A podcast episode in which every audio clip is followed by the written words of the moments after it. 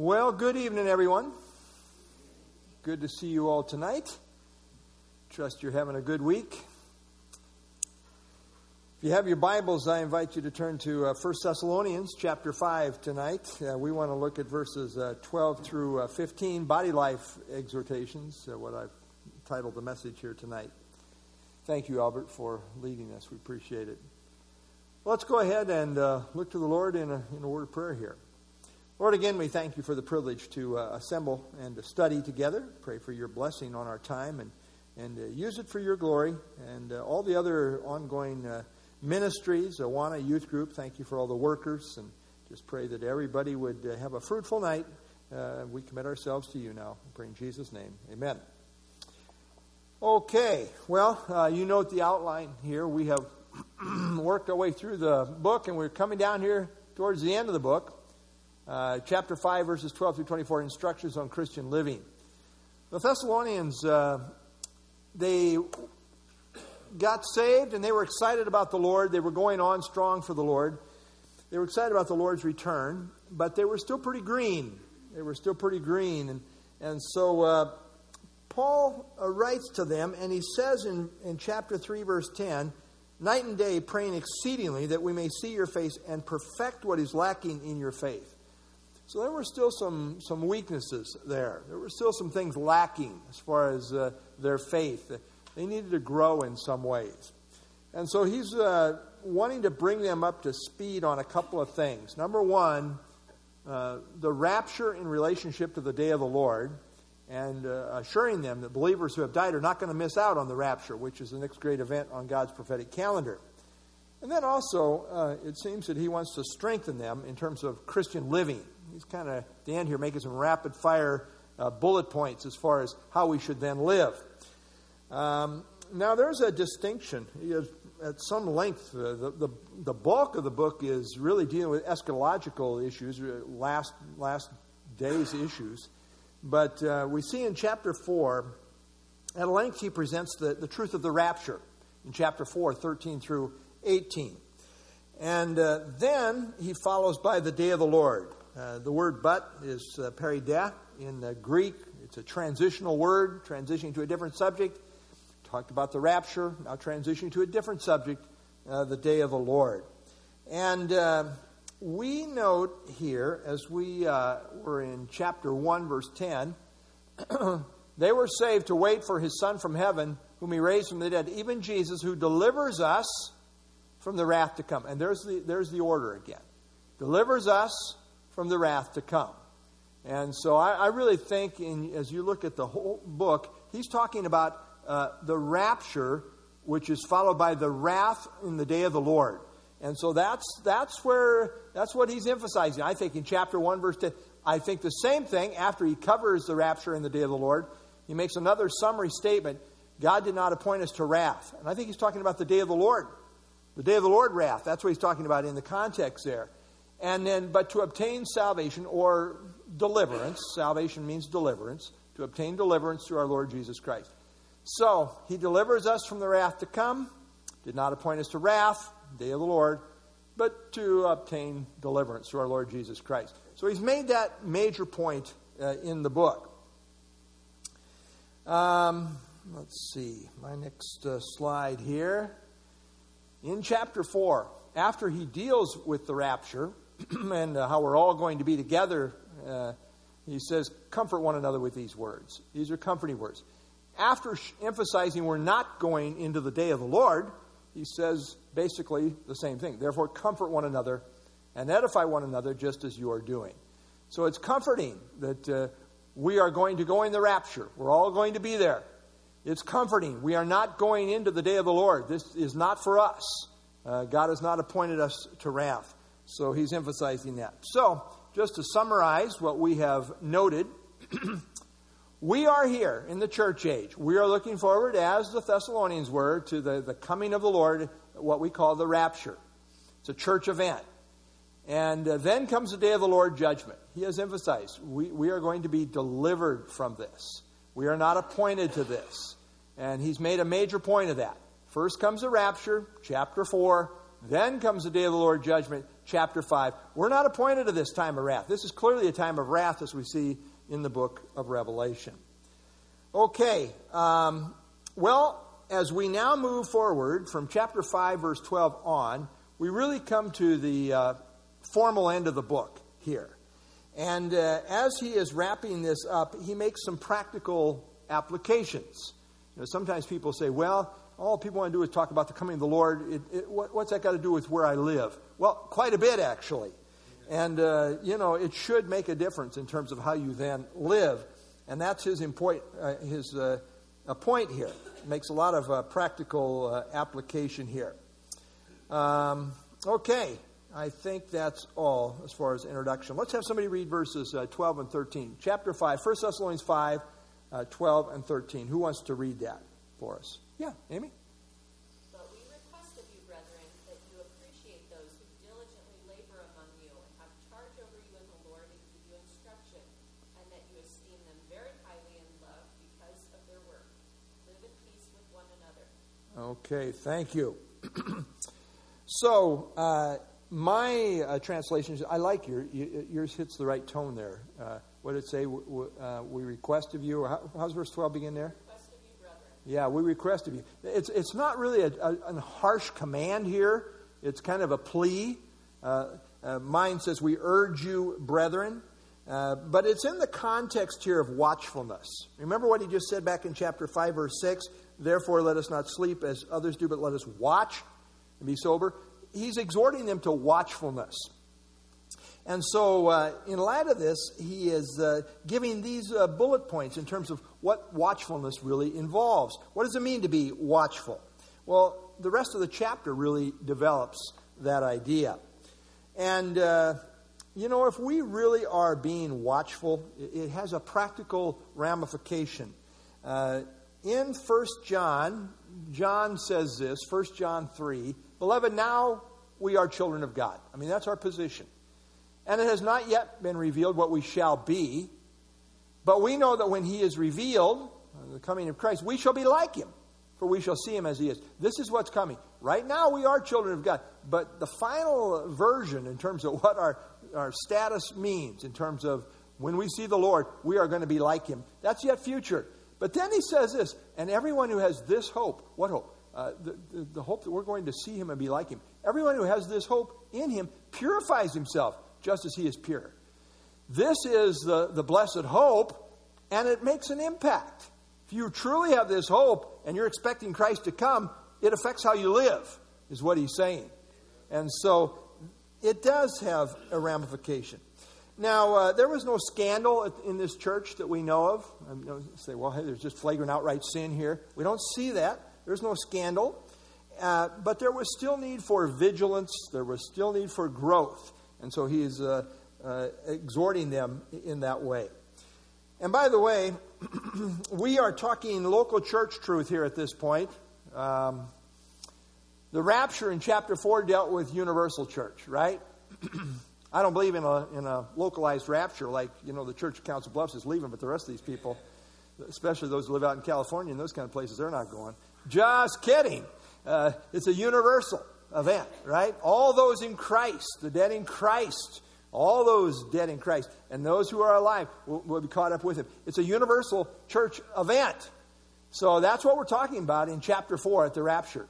Uh, this involves all those in Christ, which includes all believers from the day of Pentecost until the rapture. However, when dealing with how the church is to function in day-by-day body life, Paul deals with the local church. In terms of living out Christianity, the emphasis in the New Testament is on the local church. And uh, I think that's true consistently in the New Testament. Uh, so, yeah, there is universal church truth. But in terms of how we live it out functionally, emphasis on the local church. So we see that here.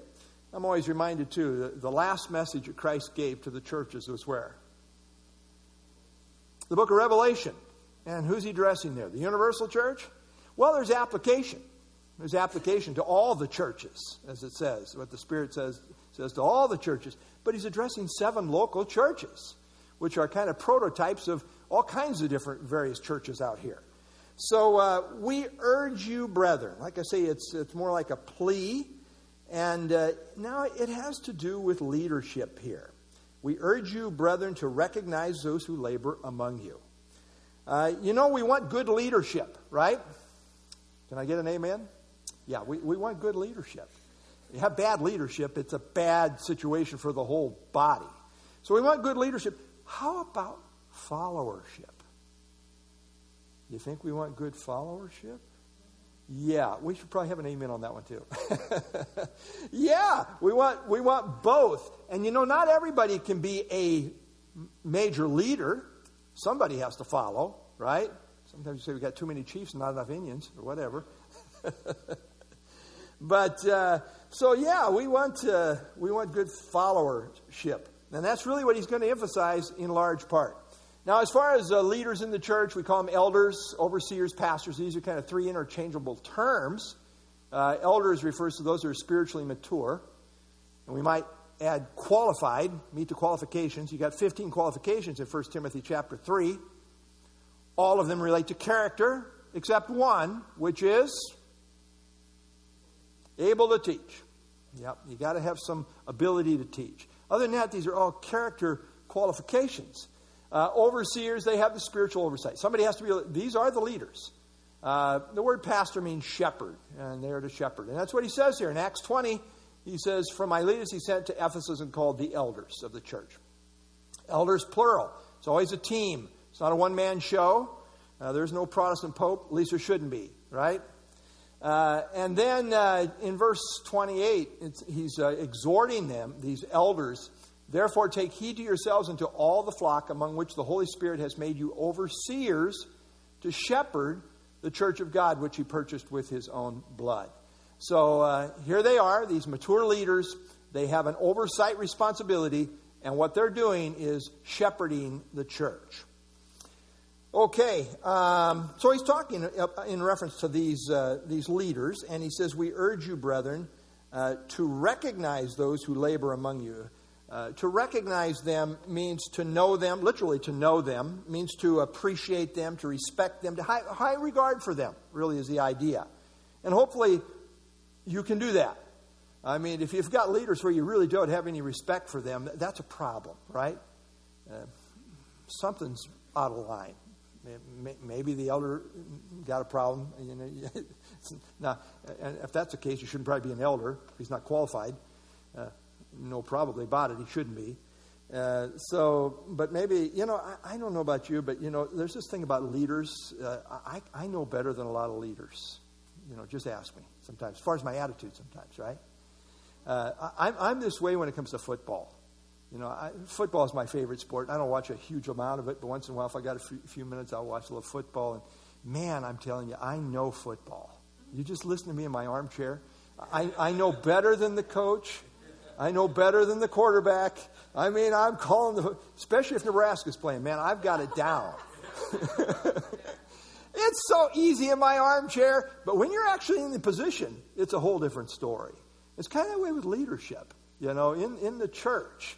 Elders have a lot of pressures, and, and we're human too. I mean, everybody's human here. But he's really emphasizing followership and what's to be your attitude towards these qualified godly leaders, which which is a given. They need to be godly qualified men. And he says to recognize them, to, to have high regard for them, to appreciate them. And he, sa- he uh, says, who labor among you. Again, descriptive of elders and uh, overseers.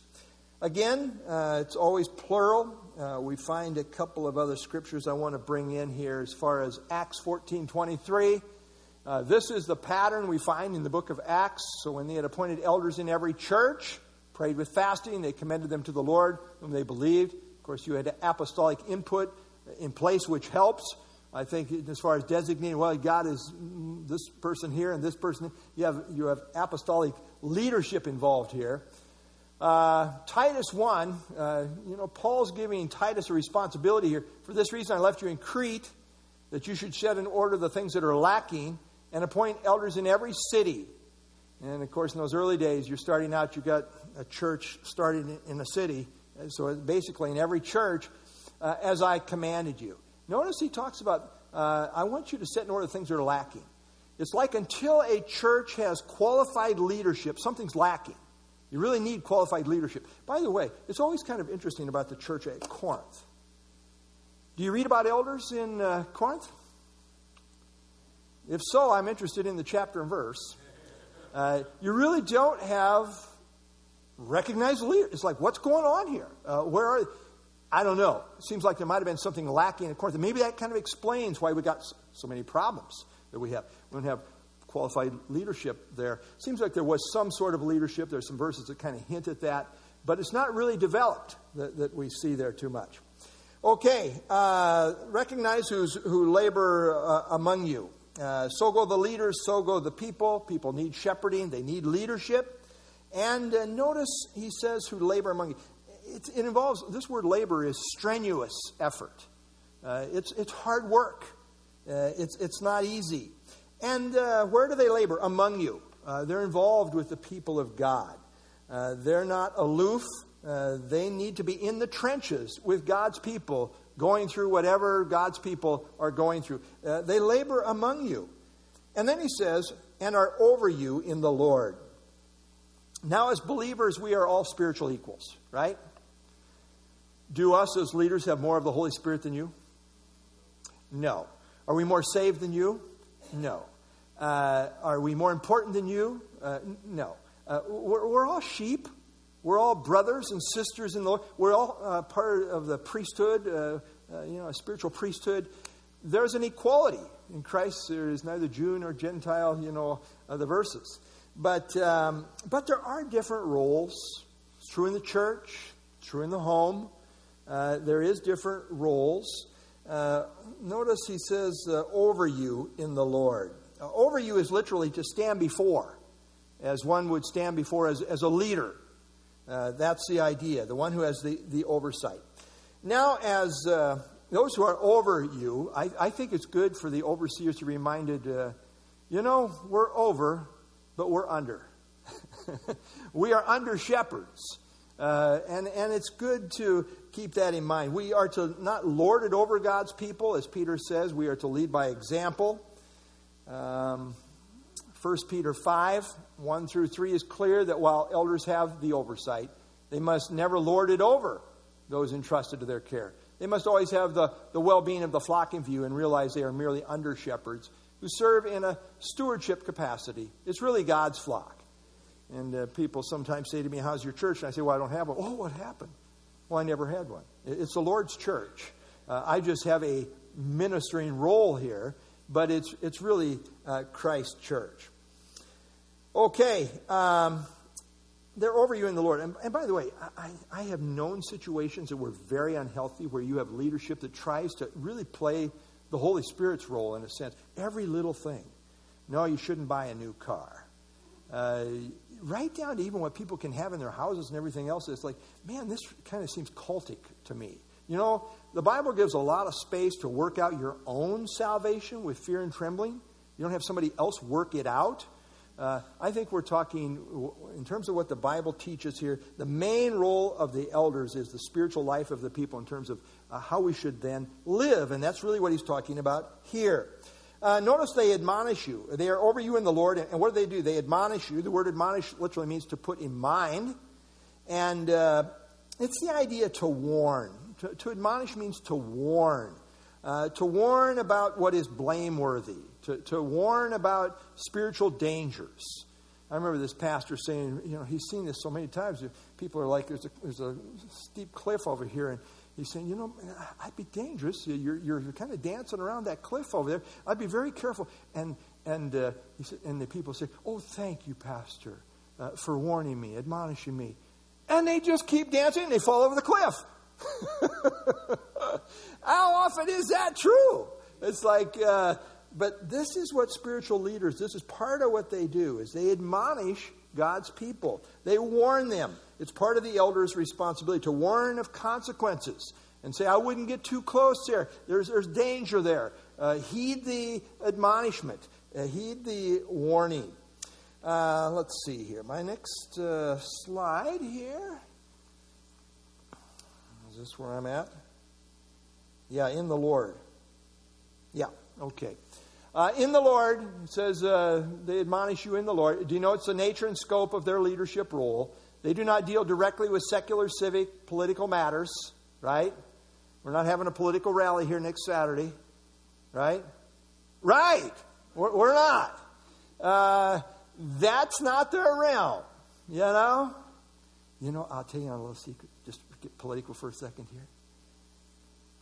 Democrats need the Lord, as do Republicans. And there's several independents that also need the Lord. They all need the Lord. So we're, we're trying to reach everybody here, right? You want to say, you know what? If you're on a certain political team here, you know, we're blasting you here. That's a mistake. That's not what we're about.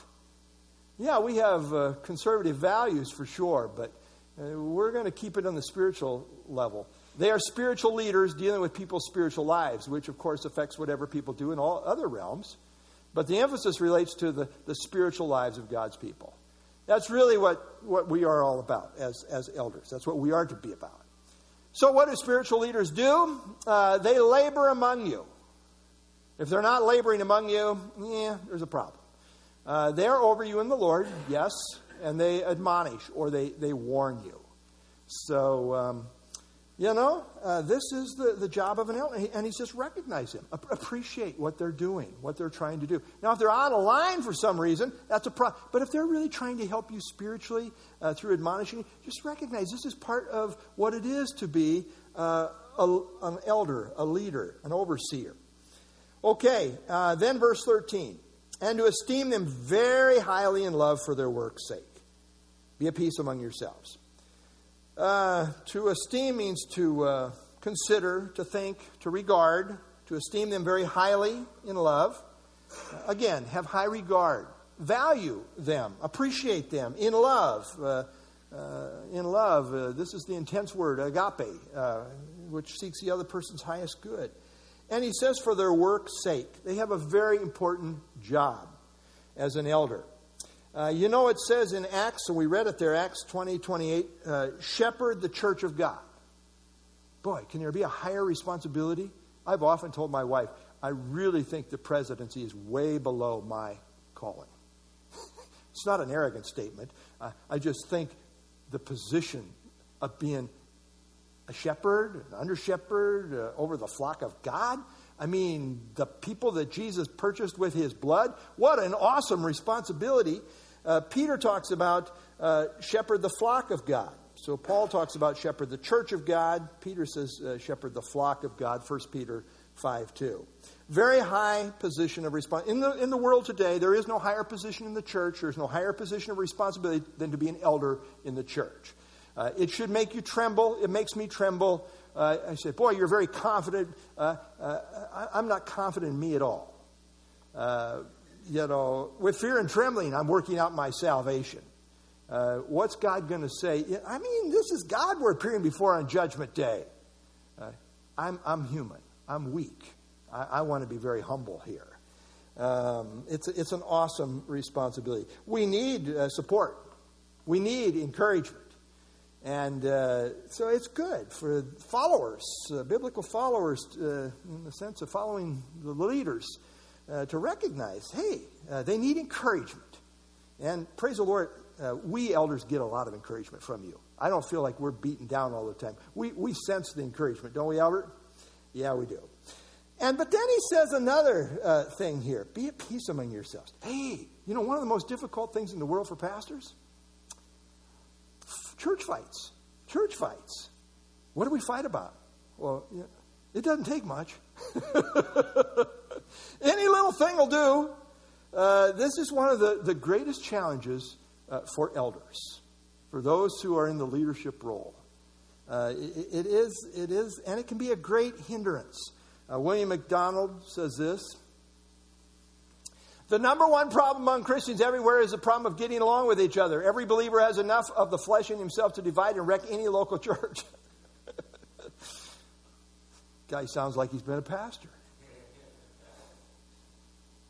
If it is possible. What do you mean if it is possible? Isn't it possible? Why?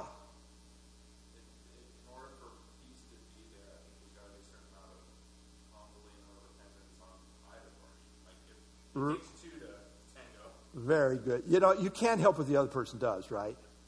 Uh, I remember a situation. These people are all dead now, so I can talk about them. But uh, this lady said, this, this, and I thought both these gals are very godly women. This happened in another church. One of them ended up in our church. That's how I know about the story. But uh, she said, this lady came up to her and said, would you do me a favor? And she says, well, yes, what is it? She says, would you please never, ever uh, talk to me again? It, she had no idea what this woman's even, what's her problem? So she went to the pastor and said, what should I do? And he said, well, maybe you should honor her wishes. And so they never talked again as far as I know. This woman told me this on her deathbed. I mean, what? I don't know. If it is possible. In other words, as much as it depends on you, that really qualifies if it is possible. You can't help what the other person does, right? There are some people, believe it or not, that don't like Pastor Dwight. I can't understand it. I don't know what their problem is. It is probably my problem. But, uh, you know, you really can't help what the other person does. It takes two, if it is possible. As much as depends on you, live peaceably with all men. You know, on your part, you know, you want to be a, a peacemaker. You, you want to get along. Be at peace among yourselves. You know what Christ said? Blessed are the peacemakers. How's the rest of the verse go? Matthew five nine. Blessed are the peacemakers, for they shall be called the sons of God. Th- this is what characterizes God's kids.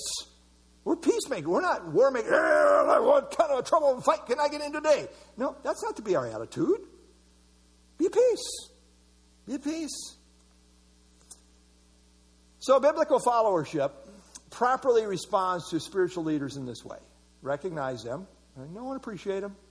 Esteem them. Highly regard and value them. And be at peace among yourselves. Uh, these are some of the bullet points that he's making with these uh, Thessalonian Christians here. All right, any other thoughts? No problem? No problem. I'm going to hold you to it.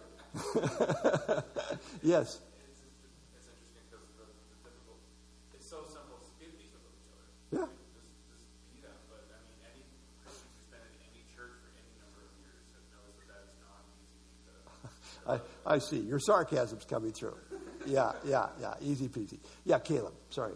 So how much of this is, well, it seems that this is really in context of within the members of the church, and the universal church, obviously, too, but mm-hmm. the church as a whole. But obviously, we could, you know, goodwill towards other people, people outside of the church. So there's coming a time very soon where they're not going to give you the option of peace. Mm-hmm. Uh, to live peaceably among them. Mm-hmm. And so, how much of that is? I know there's not really a line drawn, but mm-hmm. how does that work out? You know, it's a great challenge. I mean, we are to love our enemies, as, as the Bible says. Christ said, "Pray for those who uh, persecute you and despise you, uh, and so forth. Uh, bless them who curse you." I mean, so. I think the American church, Caleb, if I'm to be brutally honest with you, has a lot to learn about suffering. Has a lot to learn about persecution, how we respond in love to that. Uh, it's not easy, uh, and I, I, it's easy to preach. Don't get me wrong. I mean, if you're starting to pick on my kids and, and you're tormented, I'm going to be I'm going to be tempted to uh, want to uh, harm you. I mean, I mean that's that's. But but what would Christ do? You know, that's why I say I, let, let me make it very personal. I've got a lot to learn about this. You know, you read about some of these Christians in these in these countries where it's unbelievable what they go through. And they humble down under it and they love like Christ loved in spite of what the enemy's doing to them. That is really supernatural living. And uh, it's, you say it's easy to, to preach, not so easy to live. I speak to myself first and foremost here.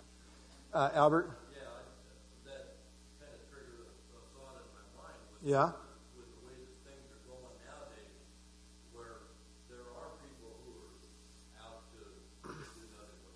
Oh, yeah. We still have a responsibility to protect our family. Well, right. Yeah.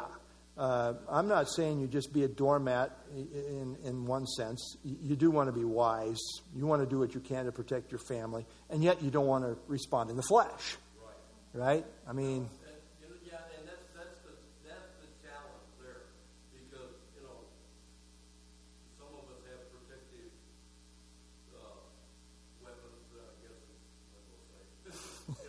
You mean like guns? Yeah.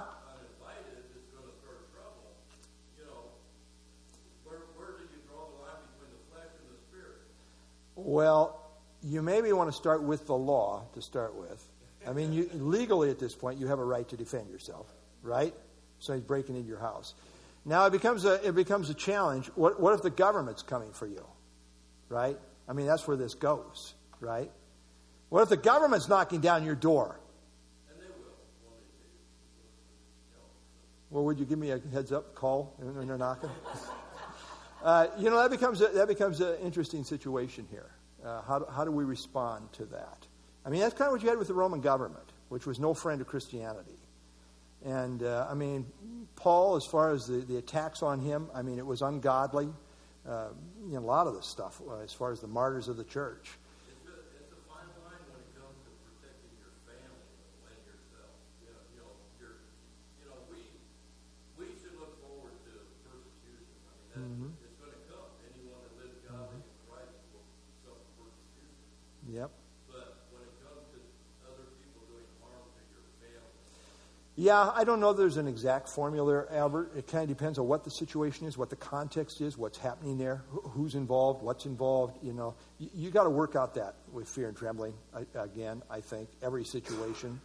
Um, yeah, I don't know if a one-size-fits-all answer for that. I don't know if you can shoot somebody without doing this in the spirit, you know.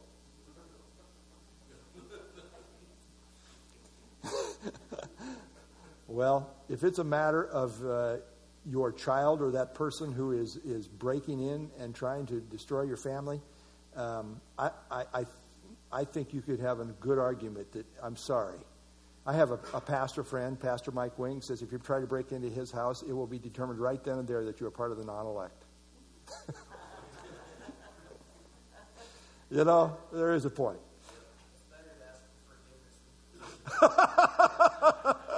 You have a verse for that, brother. Oh, yeah. Well, that's a good discussion. All right, anything else? Okay, let's somebody have somebody read verses uh, fourteen and fifteen. Who wants to read that? fourteen and fifteen? Yeah, Andrew?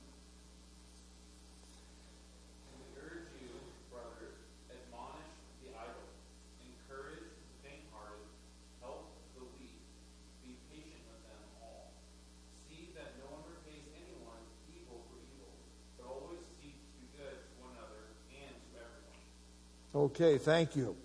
So he's continuing on here, and he says, now we exhort you, brethren. Again, he's he's addressing the whole congregation here, right?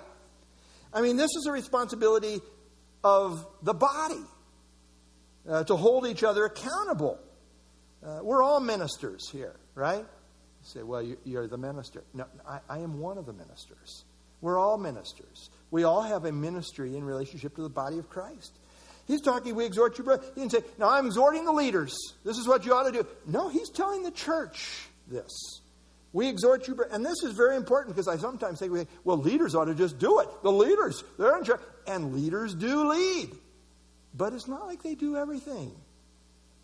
We exhort you, brethren, warn those who are unruly. Who, who's to do this warning? Well, the brethren, the congregation, the whole body is involved here. Not just the leaders. Yeah, they're part of the congregation. But uh, the word warn here is the same word that was uh, translated admonish in verse twelve. Uh, warn those who are unruly.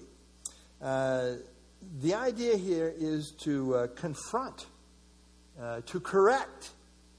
Uh, certainly leaders are to do so, but really the whole congregation is exhorted here to, to have this responsibility. So we are to warn those who are unruly. Uh, the idea, the word unruly is to be disorderly, to be out of line. It's to be, uh, it was a word that was used in relationship to soldiers who were insubordinate. They were out of line. They were disorderly. Warn them, warn them, warn the unruly, those that are out of line. Hey, brother, I'm warning you. Uh, this, this, is, this is serious. You're off track here. So warn those who are unruly. Comfort the faint-hearted. Faint-hearted literally means little-souled. Little-souled. It refers to those that are discouraged, depressed, despondent. Those that are down. People get down sometimes.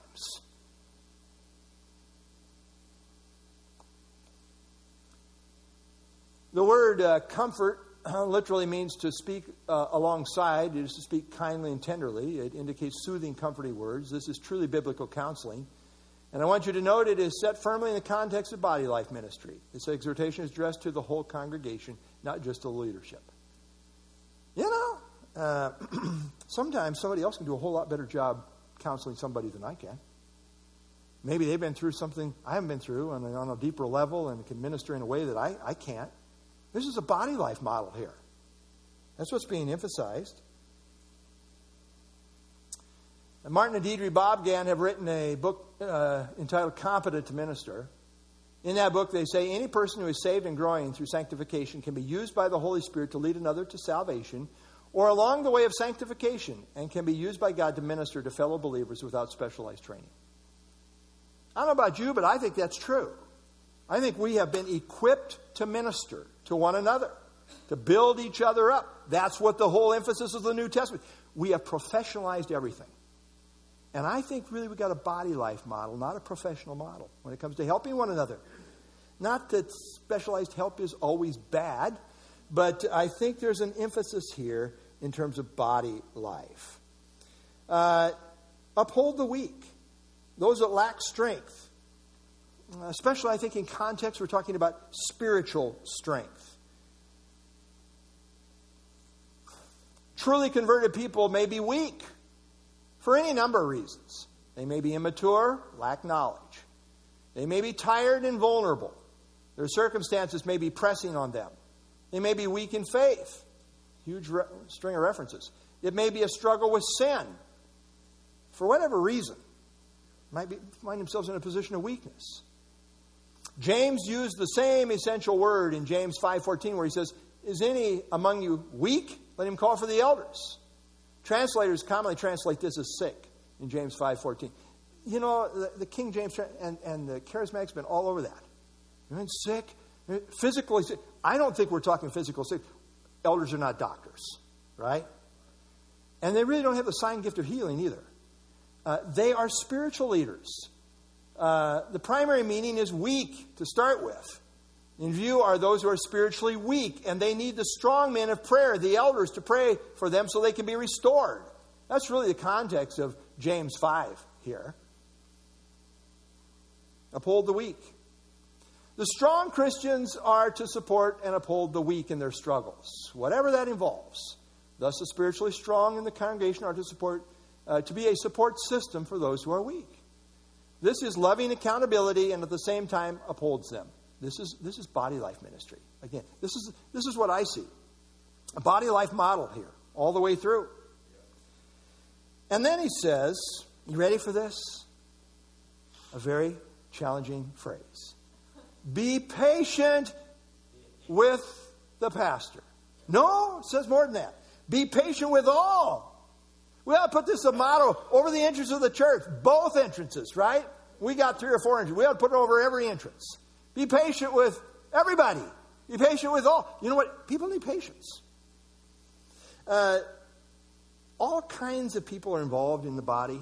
All kinds of problems. All kinds of backgrounds. All kinds of baggage.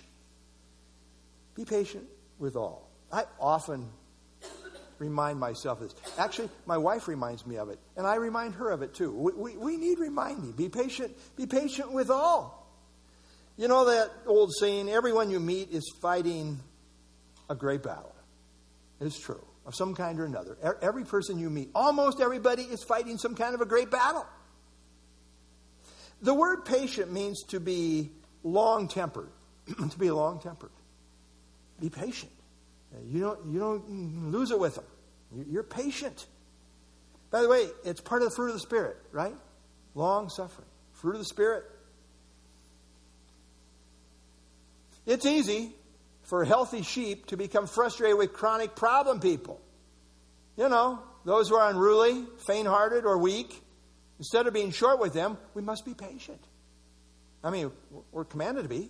God is patient with us, and He calls us to be patient with all. Many times, seemingly mature Christians are very short with those that have not yet arrived where they are. Boy, it's so easy to be critical of them. They're not doing this, and they're not doing that. Well, brother, let me show you a verse. Be patient. Be patient. Remember, you used to be there too. This is a mistake. Instead of the mature, uh, instead the mature are to reach out and minister to, to bring them along. That's the goal. Involves some patience. That doesn't mean we just tolerate flagrant sin. I mean, we are to warn the unruly. We are to hold people accountable, for sure. All these things are involved here. And then he says, see that no one renders evil for evil to anyone. Boy, that kind of reflects back to what we were talking about earlier, right? Don't render evil. You did me wrong, boy, I'm going to do you too. You do me once, okay, but you do me twice. uh, Don't render evil for evil to anyone. You know, he talks, anyone, who's that included? Christians who stick a, you know, poke a stick in your eye. Unbelievers who poke a stick in your eye. Right? It says anyone, right? See that no one renders evil for evil to anyone. I mean, this is not your calling to say, you done me wrong, I'm going to do you wrong. No, no, that's the way the world operates. You do me, I do you. No, no, no, no. Uh, evil is that which is harmful, wicked, mean, base. That idea. And we still have the flesh. Even as God's people. I mean, I, I, I you know, one of the, John MacArthur says over and over, the most exciting thing about heaven is going to be no more sin. And boy, that's true, starting with me. I, you know, my own, my own things that I wrestle with. Galatians five fifteen. You know, this is to believers. When Paul's writing, he says, but if you bite and devour one another, you should get your, your rabies shots, right? If you bite and devour one another, beware lest you be consumed by one another. You know, you can destroy each other as Christians. You say, well, Christians would never do that. Oh, why is this verse here? I have no idea why Paul put that in there. He's, a, he's talking to Christians because we still have the flesh. And the flesh can be terribly ugly. Terribly destructive. John MacArthur says, for Christians, the, the severest, most painful disappointments come not from the wickedness of the unbelieving world, but from other sheep within the church. You know, I wonder if this guy's ever been in the ministry for very long. Just fifty years, that's all. Uh, yeah, I, I, I remember Chuck Swindoll talking about this one day, too. He says, you know, we keep talking about the, the world and how the world treats us. But he says, honestly, in my personal experience, it's been mostly from the church, God's people, and what they've dished out on me. Uh, sadly, a lot of times that is true. Certainly, we got the, the world that hates us. That's, that's for sure. But uh, see that no one renders evil for evil to anyone. No, no back at you. No responding in the flesh. Okay, you did me. I'm going to, to get back at you. No, uh, we are not to do that. Now, certainly we are to confront. Uh, there is accountability when somebody sins against us. It's lined out even in the uh, church disciplinary section in Matthew eighteen. There are steps to go through. But uh, the idea here, you know what this is? No retaliation. I can't retaliate. That is not godly. Can't retaliate. No retaliation. Uh, you know, there's a proper way to respond to it. Might be, certainly, we don't just let brother or sister get away with flagrant sin here. They need to be held accountable. But there's a proper way to do that, too, and a proper attitude to do it with. And so he says, but always pursue what is good, both for yourselves and for all. By the way, pursue implies effort. Pursue what is good. It's like when you're on the chase in a hunt. Uh, pursue it. Uh, it implies effort. You have to work at it. In contrast to vengeance, we should always pursue what is good, both for ourselves and for, and for all. Our goal as believers must always be the good of others, not their destruction. Notice that Paul's application is purposely broad, applying to anyone, which would include both believers and unbelievers. Okay, uh, let's see. I got a few more slides to wrap up here tonight. Uh, body life instructions. Here's what he has told us. Here's what we've learned tonight. Warn the unruly, the disorderly. Warn them. Who's to warn them? Pastor, that's your job. Uh, yes, I submit to you, it's all of our jobs. And uh, so warn the unruly. Comfort the faint-hearted, the little-souled. Uphold the weak. Be patient with all. No rendering evil for evil. Pursue good for all. Uh, that's body life instructions. This is how we are to carry on in the body. And uh, let's see. To, to, finally, someone says, just preach to me about the rapture and eschatology. These are the things that interest me. Uh, but don't preach to me about the grind of body life. Don't bring that in. But that's to miss the point. Paul brackets rapture truth with how we should live as we await the shout. Body life is where we live as we wait. And God is very concerned with how we carry on. And he's going to say, well, that's great. You were very interested in the rapture. Uh, how were you living? We as his body are representatives on uh, his representatives on earth. And he wants us to reflect him well. Right now we are taking a test in this life. The exam will be graded at the rapture. And we will be rewarded accordingly. The test is over body life and how we carried on while waiting. How are we doing? Uh, that, that's the ultimate issue here. All right, any other thoughts as we wrap up here tonight? Yep, good reminders for our body life. Yeah, right.